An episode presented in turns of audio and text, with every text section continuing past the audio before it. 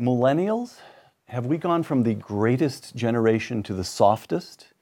With us today, a member of the United States Senate who knows how to turn millennials into adults.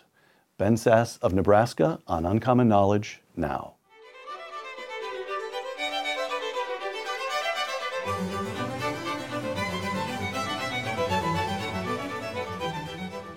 Welcome to Uncommon Knowledge. I'm Peter Robinson. A fifth generation Nebraskan and the son of a football coach, Ben Sasse attended public schools in Fremont, Nebraska, spending his summer working in cornfields. He holds degrees from Harvard, Oxford, and Yale, and he spent five years as president of Midland University. Ben Sasse was elected to the United States Senate in 2014. Unlike most members of the Senate who leave their families behind in their home states, Senator Sasse takes his family back and forth with him from Nebraska to Washington, helping his wife homeschool their three children. Senator Sasse is the author this spring of The Vanishing American Adult Our Coming of Age Crisis and How to Rebuild a Culture of Self Reliance. Senator Sasse, welcome back to Uncommon Knowledge. Good to be here. Shooting today from Stanford University. Welcome to Stanford. Beautiful place. Tell us the story of the Midland University Christmas tree. So I was 37 when I became a college president, and I'm a business turnaround guy, and I live in this town where this special 130 year old college is in danger of going bankrupt. Nobody thinks they're hiring me uh, to run this college because I know anything about student affairs or student culture. And yet, that's the thing that's keeping me up at night. My first six, 12 months, 18 months at this school, I knew we were going to get the debt restructured and we were going to raise new money and we were going to try to buy another college and we were going to be able to solve the business problems. But I was worried about what was happening on student in student life. And one event crystallized it sort of more than everything else. It's the anecdote doesn't make the world, but it sort of captured an angst I had. We had a big athletic arena and there was a 20 foot Christmas tree to be erected, you know, the day before or day after Thanksgiving. I don't remember when it was. And we had a bunch of students who were employed by the athletic department or the advancement and development office. And these are good jobs. Like these are sort of These the best of paid. the students are being paid. Okay. And it's desirable to work in the development office or to work in the athletic department. These are hardy and healthy, vital, young 19, 20, 21 year olds.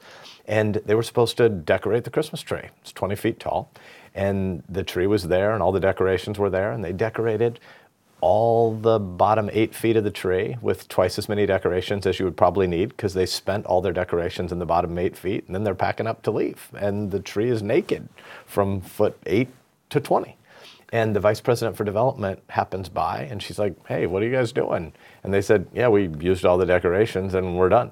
And she said but what about the top half of the tree? And uh, they said well we didn't know how to get up there and she said, So did maintenance refuse to bring you a ladder? And it turned out that nobody had really thought to ask. There was no real problem solving in the group. It was, we've been given a task and we get to leave when the task is done. And Bright kids, healthy Able kids, kids. able kids, but passive. passive is the right adjective. Okay. Uh, this book lays out the figures. Millennials, I don't. Millennials and those coming up behind them. Do they have a name yet? Does this n- next generation, whatever? Mil- they're- let's call them yeah. millennials. Well, kids. They marry later. They live with their parents longer. They know less about American history. They demonstrate less initiative and more passivity. They participate less in religious organizations. They're softer not just psychologically, but physically. You note that whereas in the 1960s, only one teen in 20 was obese, today one teen in five is obese. That is a quintupling. Soft, passive, and this despite having grown up during a period of peace and by and large economic expansion in the richest and most powerful nation in human history. What has gone wrong? You said in spite of, maybe it's because of. So I want to be clear. Uh, this book is a constructive book. It's two thirds program for how to think about habit formation for 13 year olds and 15 year olds and 17 year olds. The part we're going to talk about first, it sounds like, is the one third stage setting about the problem. Right. But this book is not a blame laying book. It is not a beat up on millennials book. It is a wow, what is this category, perpetual adolescence book? Because that's a new thing in human history. Uh, I want to be clear. Adolescence is a pretty special concept. It's only about two millennia old. Uh, that we came up with this idea that you go from the dependent state of childhood to the independent state of adulthood, and you don't have to boom transition from one to the other instantaneously when you become physically an adult. Two millennia ago, people came up with this concept that when you biologically transition from childhood to adulthood at puberty, that doesn't mean you have to immediately be fully independent financially, emotionally, morally, mm-hmm. in terms of school leaving or household structure. We have this idea that for 18 months to four years, you can have a kind of greenhouse phase of intentional transition from one to the other. That's great as long as we remember that adolescence is meant to be a means to an end, it is not the destination. Peter Pan is a dystopian hell. Uh, it is not a utopia as Disney has tried to remake it. Peter Pan is a character who becomes physically an adult, and yet he has no historical awareness. He has no moral awareness. He kills people, and he doesn't even remember their names. That's a bad thing. We don't want to be sort of man babies. We want our kids to go from a stage of necessary dependence to more and more independence when they can. So the argument here is that if the children grow up in conditions of peace and prosperity, parents, the society cannot simply leave it to reality to slap them around and shape them up. Parents have to help them grow up more intentionally. Right. I think that though there's no blame laying in this book, right. if there were, it would be at we, the parents and grandparents' feet, to not have thought through what does it mean that our kids are growing up at the richest time and place in human history? Because there's a lot about that that's obviously great to be right. protected from levels of violence that most people have known right. throughout human history, to be projected, protected from abject poverty. But we're going to need to figure out how to celebrate scar tissue with these kids because scar tissue is the foundation of future character, and we okay. need to celebrate it. So we cannot do the book justice because this is video, not, not, not print. But we're going to do as, be- as well as we can. As you say, two thirds of this book, this marvelous book, is um, it's a kind of handbook on how to help kids grow up into real adults. So let's take a few of the a few of your maxims. Discover the body. I'm quoting. Discover the body. Te- teens need to appreciate the joys of birth and growth and the tragedy of pain and decline. Discover the body. you that's your first bit of instruction. Why?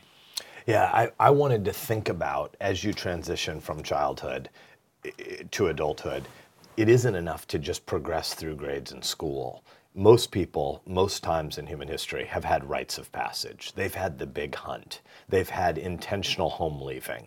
They've had first job or first economic self sufficiency. We've sort of muddled all these markers together. And so, what I really care about is when you're 13 versus 15 versus 17, what are these habits? What are, what are the sort of affections and loves? What are, what are the mm-hmm. exposures you should have? And so, some is about work ethic and limited consumption, et cetera. But one of them is the body is uh, necessary. You need to understand your body intergenerationally because you go from a state of dependence to independence, but you're ultimately going to decline and become dependent again. And we're raising 15 year olds that spend almost all of their time with 15 year olds and 19 year olds that spend almost all of their time with 19 year olds. That's really weird historically. No one has ever done that before. If you brought people in a time machine from 300 years ago to 3,000 years ago right. and you dropped them in today, I think the main thing they would think is weird about our life at first is just the material surplus. Right. There's a cornucopia of produced goods that they would have known a world of nature and a couple of things that have been right. built. And our world is just filled with tools and instruments and consumption aids and whatnot. But 30 days past that, I think that people from another place, another time, would think the strangest thing about us is that we live entirely age segregated lives. Got it. You quote Puritan minister, I'm quoting now, Puritan minister Cotton Mather was severely blunt. Now you're quoting Cotton Mather in your book. Go into burying place, children. You will there see graves as short as yourselves. Yea, you may be at play one hour, dead, dead the next. Close quote. And you quote that approvingly. It's a winsome book, isn't it? but you but you're very serious about this point. It's kind of memento mori. You want children to understand.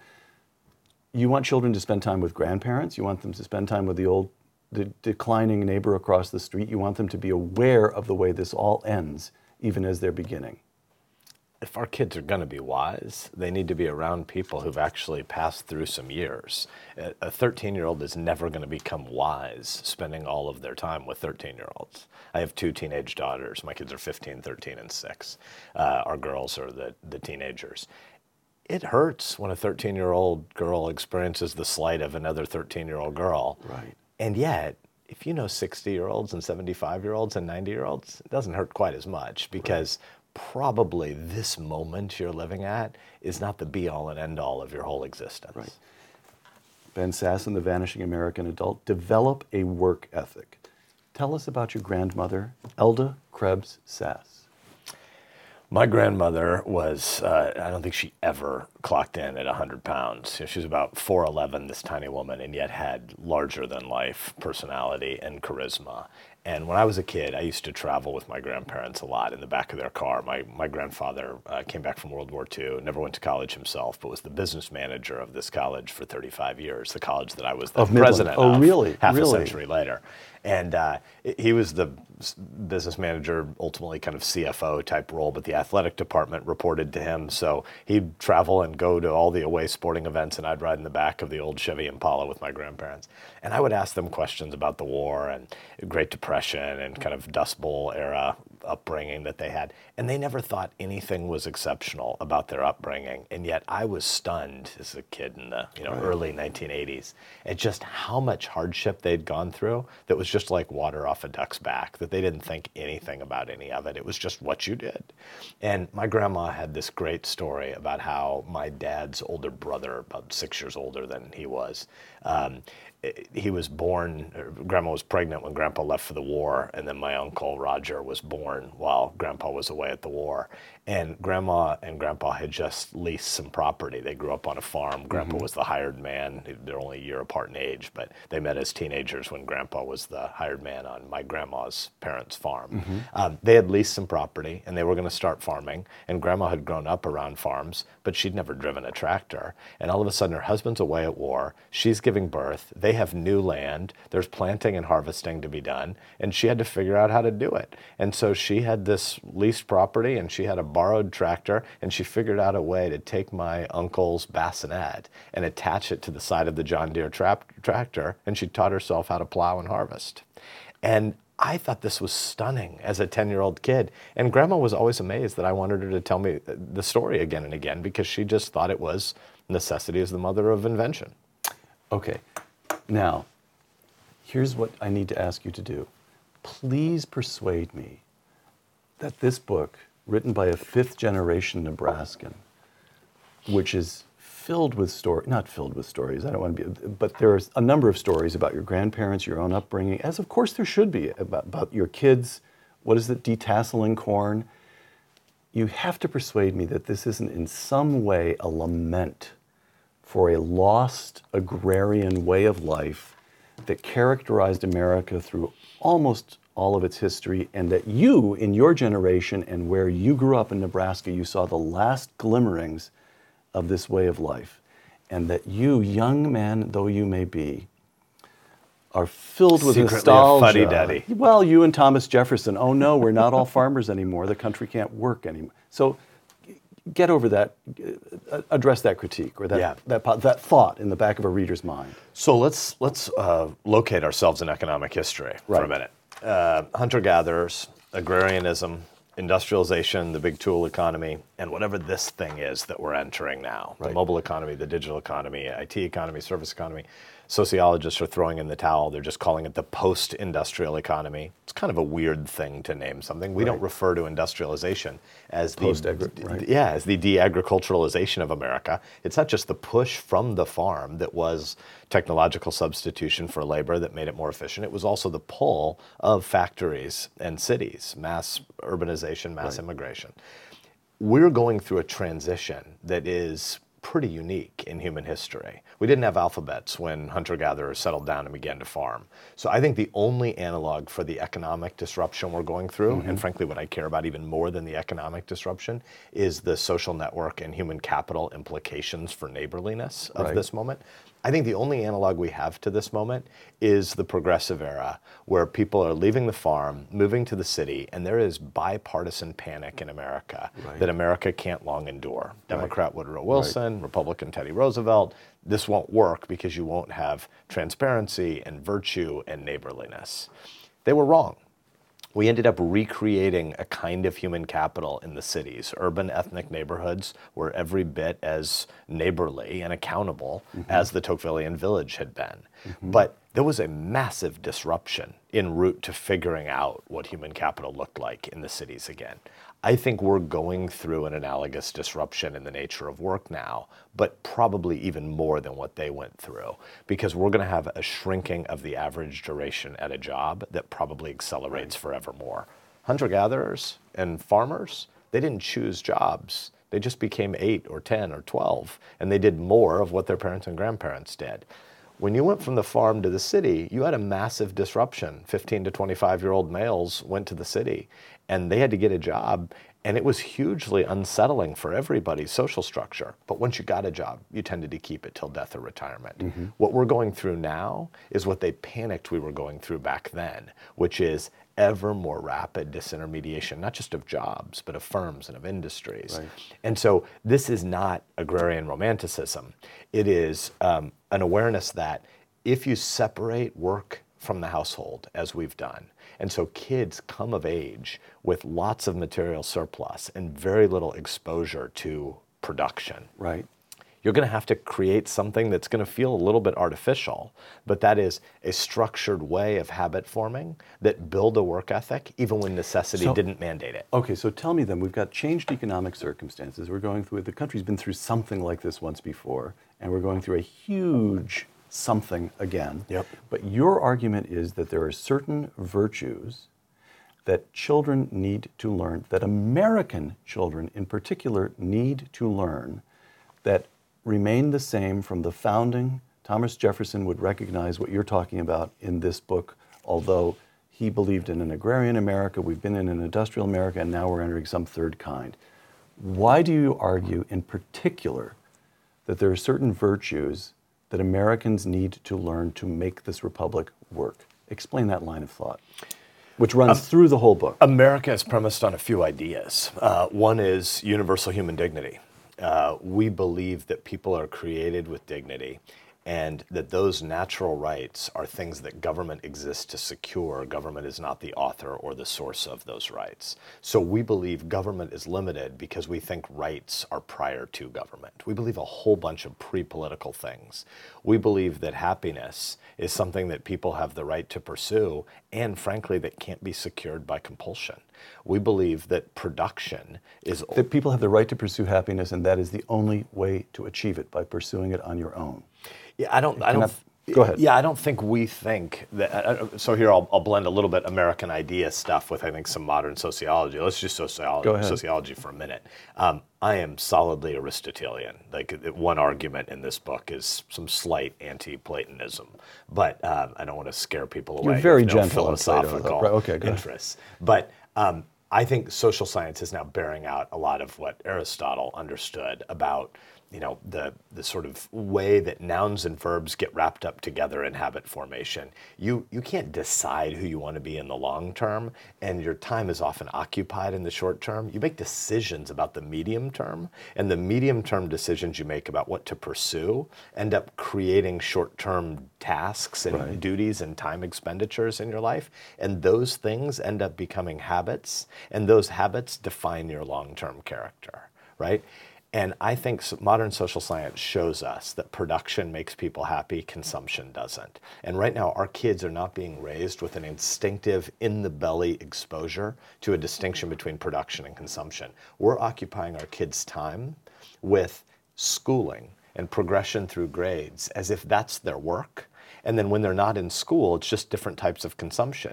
We don't sort of burden them with having to understand the distinction between needs and wants. Well, that kind of burdening with them is a real serious kind of love. Because if you help your kids understand that one of the things that defines whether or not you're happy in life is earned success, it's a sort of a numerator of needs met over a denominator of perceived needs. One way to be happy in life is to get more stuff into the numerator, but it's not a very fruitful path. It's not very reliable. Mm-hmm. A much more reliable way to be happy in life is to guard against expanding the denominator of your perceived needs very far. And it turns out healthy people tend to know the difference between the word need and the word want.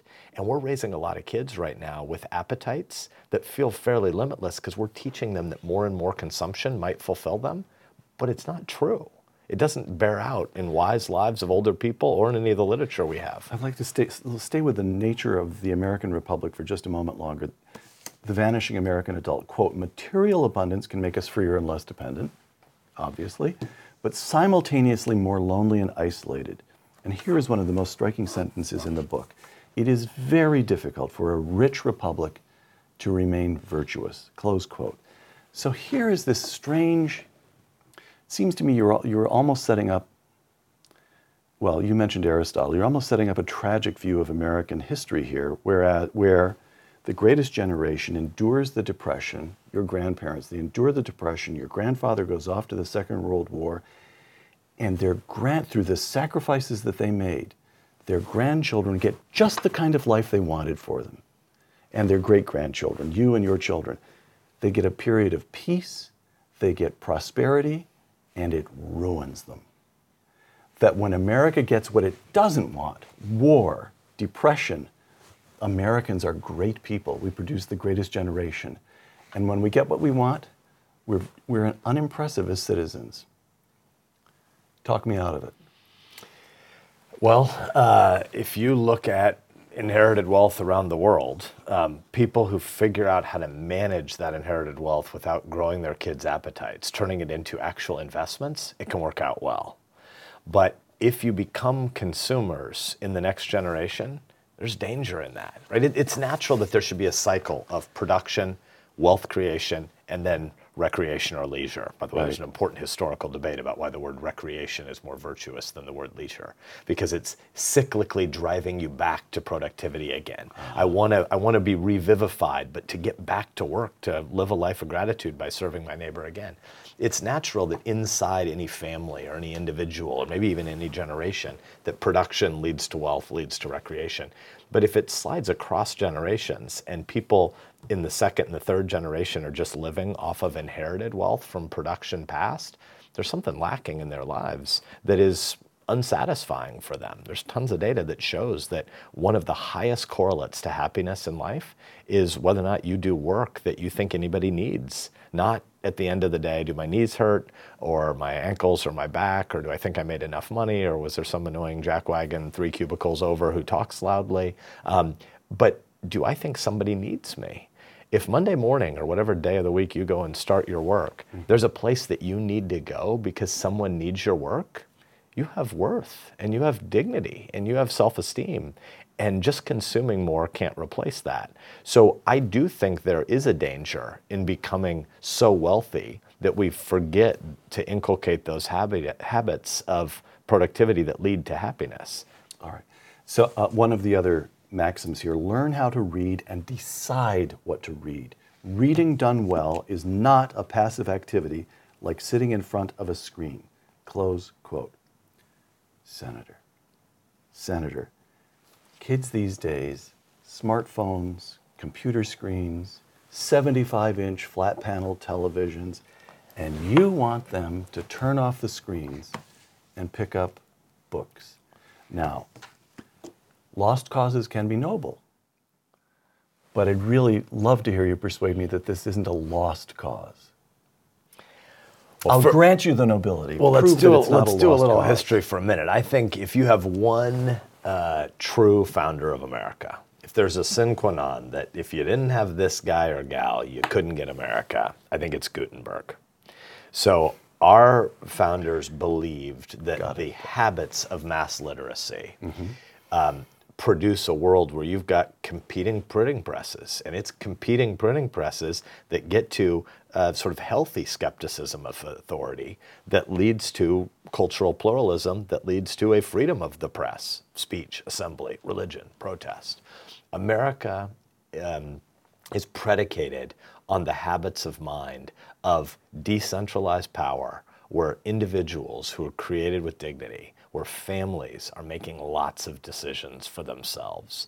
And there is a difference between the deliberative consumption the, the, the deliberation that comes from reading and reflecting upon a text, the dispassionate nature of deliberation and reflection and choice. There's something different there than the appetitive dopamine feedback loop of shorter and shorter digital addictions. Now, I am a celebrant of a lot in the digital economy. I run my own Twitter account. I don't have. I was staff. about to say. I was about to say. I was about to charge you, and you would have no choice but to plead guilty you are one of the tweetingest members of the United States Senate going. Tweetingest sounds almost dirty, but I am uh, at Ben Sasse is really me. There's an at Sen Sasse, which is my press office, but at Ben Formal, Sasse, dignified, decorous, but the one that's really you. Yeah. Yes. All right. Uh, commuting dad, 15 year old, 13 year old, six year old kid, lots of fishing and snake spearing in our lives out in the, the country in Nebraska.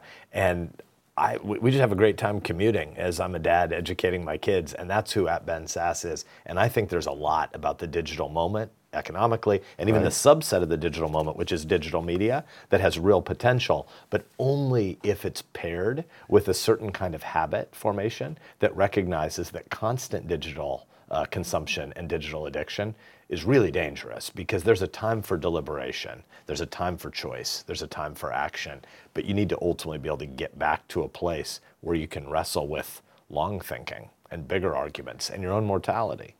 And uh, and your kids read. They do. Because you make them read.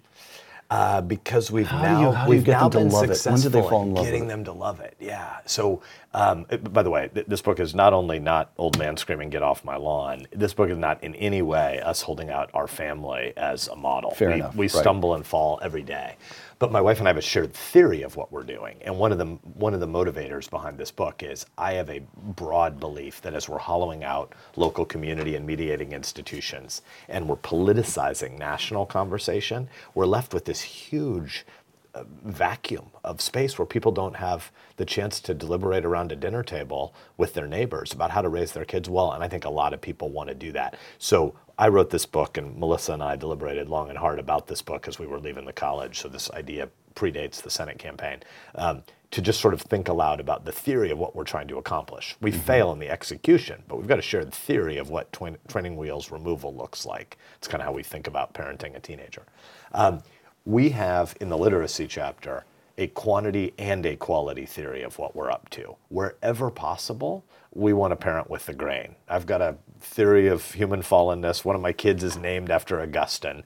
It's theologically heavy for a six year old, so we call him Breck. But um, I, I definitely believe in a fallen human nature. And yet, when you can parent with the grain, I want to do it. And so when we could get our kids to be interested in reading at four, five, six years old, we wanted to just go with it at first, even if it had a cotton candy like feel. Hardy Boys, Magic Treehouse, Encyclopedia Brown, Hardy Boys, whatever it was, we would just do more of that. When they okay. liked it, um, reward them, praise them, help build an identity that they are readers. Uh, give them stuff occasionally. We're not big into material uh, consumption, but try to figure out how to reward them with experiences that they wanted when they were reading more and then we'd substitute more quality into the flow of their quantity. We tried to do both at once. Mm-hmm. Tevi Troy, who I think you know, oh, yes, uh, has a game called uh, the Century Club, which he used to play when he worked for President Bush. Bush and Rove and Tevi would have a competition to see if they could read 100 books in a year. Right. My kids have never succeeded yet, but we play the Century Club at our house. A lot of people can read two books some week on vacation in August or over, you know, Christmas holiday. But to try to hit two books a week, 50 weeks in a row, to get 100 in a year, that's saying something. And we got our kids on this pathway of start reading stuff that's pretty shallow and cotton candy-ish and then you read instead of five of those in a row you'll read two and then we'll substitute a menu of options of spinach versus asparagus versus broccoli and you pick among these three really good books and then we'll let you go back to reading some cotton candy for a while. Okay. A few couple of last questions here. Two presidents, both of whom you write about in the Vanishing American Adult. Quote, at the beginning of President Obama's administration, a reporter asked him if he believed in American exceptionalism. After a pause, he strangely replied, I believe in American exceptionalism just as I suspect that the Brits believe in British exceptionalism and the Greeks believe in Greek exceptionalism. Close quote. Why was his reply strange? Yeah, honestly, I, I, it hurts me that President Obama said that. Like, it, it, one of the jobs of a president of the United States is to hold forth big and I have a Gorsuch joke here by accident. I almost said bigly. Uh, to hold forth loudly an understanding of what the American idea is about.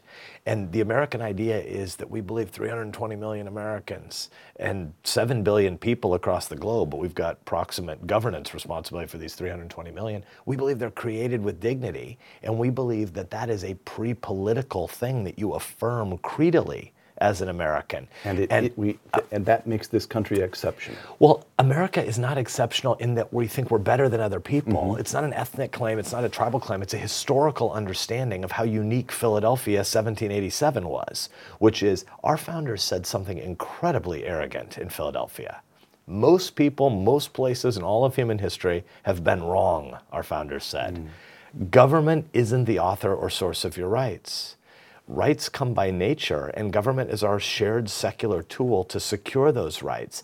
And when you flip that, I, I sort of I, I, teach civics to a lot of Nebraska high school kids, and I draw an island surrounded by an ocean on one side of the whiteboard, and then I draw the same picture on the other side. And I say the pre-American view is that the island is your rights and the ocean is the government's power. Mm. And the American view is that the island is the government's power and the ocean are your rights. Second president.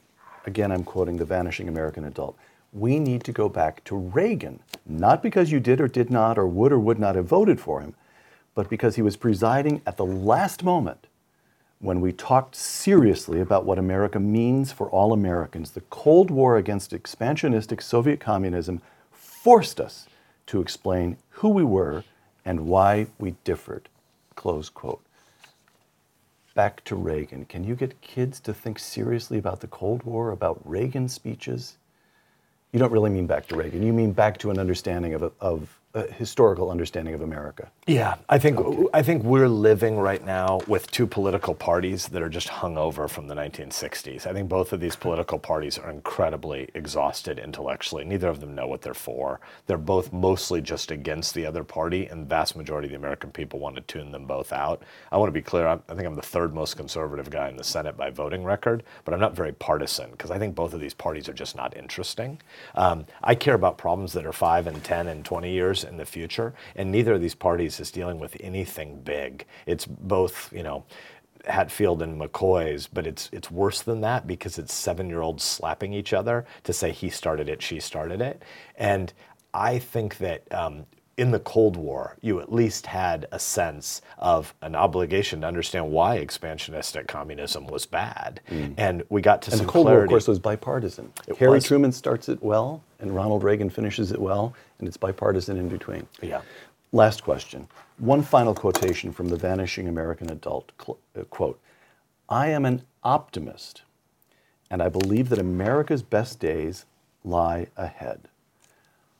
All right, Senator from the greatest generation to these soft millennials, from Ronald Reagan to Donald Trump, from the Lincoln Douglas debates, which is on your list of, of items to read, from the Lincoln Douglas de- debates to whatever it was that we watched during the presidential race last year. How, let's, put it, so you're an optimist, but you've named one of your children Augustine. Augustine is sitting there in northern Africa and watching Rome fall he leads a great life. He becomes a saint. He produces an enormous volume of important literature. It's possible to lead a good life in the end of time, so to speak. Do you consider yourself more in the position of Augustine, or do you really believe that this country's best days lie ahead? How can you be an optimist? Well, uh, let's be optimistic. I'm giving you the Augustine option is very dignified. Yeah, I'm giving you I'm giving you a I'm giving you a good pessimist to, to, follow you, if you, you, want to. You already set it up though by saying we're at the last question, and right now we'd have to do a whole bunch of theology and political theory and parse the two kingdoms and do two cities and two loves and a city that has foundations. It seems too big for a parting question. So I'll say I'm definitely optimistic about the net productivity about what the global economy will produce in the next decade or two. More stuff. And not just stuff, more services that are quite interesting. Okay. I got here with you know a Waze app. Uh, I was in San Francisco this morning and coming down to Palo Alto. There are opportunities to not sit in traffic, which are not life changing, but that was a nice little gift to know taking this exit could avoid that car wreck and that half an hour five delay. years, five years you'll be riding in from now. In, actually, you could ride from San Francisco to here. There are driverless vehicles already. I like to drive, so that, that sort of worries me. Now, now I will be a Nebraska romantic about the, the county road and why every kid should drive at 14 like we do in Nebraska. But I think that what comes next in the digital revolution is going to be fascinating. We're going to have a layering of information and data on top of the physical world mm-hmm. that's going to be fascinating. What I'm not sure about is that the benefits of that are going to redound to the median worker and the median family right now. And that I'm scared about because I don't think we're thinking at all in, about the disruption in the nature of work. Larry Summers talks about how 7.2 billion people on Earth, maybe you got 4.5 billion workers today. We're going to go to 9 billion people on this planet by the year 2050. And you might go to a place where you only need 4 billion, 3.5 billion, 3 billion workers to more than meet the needs for all 9 billion people. Well, guess what? Work isn't just about how you put bread on the table. Work is the fundamental anchor of human identity and service. And we're meant to live a life of gratitude by doing something meaningful. We're meant to get to the evening and get some of that leisure or recreation or fun food and, and wine and fellowship with friends looking back at the fence you built that day, or the field you farmed, or the factory you co labored with, or the app that you designed. You're meant to look back at that and say, I produced something today. And right now, I don't think we're thinking nearly enough about the challenges to the nature of work going forward. The potential is huge. Our political conversations and our bigger than political, let's call it civic conversations, they're impoverished right now. Um, I'm trying to find it. The book. The book actually ends on an up note, and, and you just you just sounded more like Augustine than I was expecting to you to right there. So the notion is the notion is what? The notion is you need to teach your children these virtues so that they can become good Americans, so that they can continue the chain, so to speak. You're very conscious of American history, and as you've demonstrated a couple of times here, you're happy to go back to Aristotle at the slightest provocation but also become something because something big and actually a little bit alarming is coming at these kids. Is that right? Yeah, there is a real difference between actually climbing the top of the mountain and going there on your friend's Instagram. And right now, we're doing a disservice to our kids by pretending that a more sedentary, passive life might fulfill them. It's not true. We need a crazy Uncle Teddy Roosevelt in our life. And I want kids to become intoxicated with all that they can travel to through literature, across space, into other cultures by learning to produce. There's a lot of opportunity for our kids, but we need a different conversation about how to raise them and passively allowing them to be peer segregated into a more sedentary posture. It's not going to be satisfying for them or for the Republic. Senator Ben Sasse of Nebraska, America's crazy uncle in the 21st century, and the author of The Vanishing American Adult Our Coming of Age Crisis and How to Rebuild a Culture of Self Reliance. Thank you. Thank you. For Uncommon Knowledge and the Hoover Institution, I'm Peter Robinson.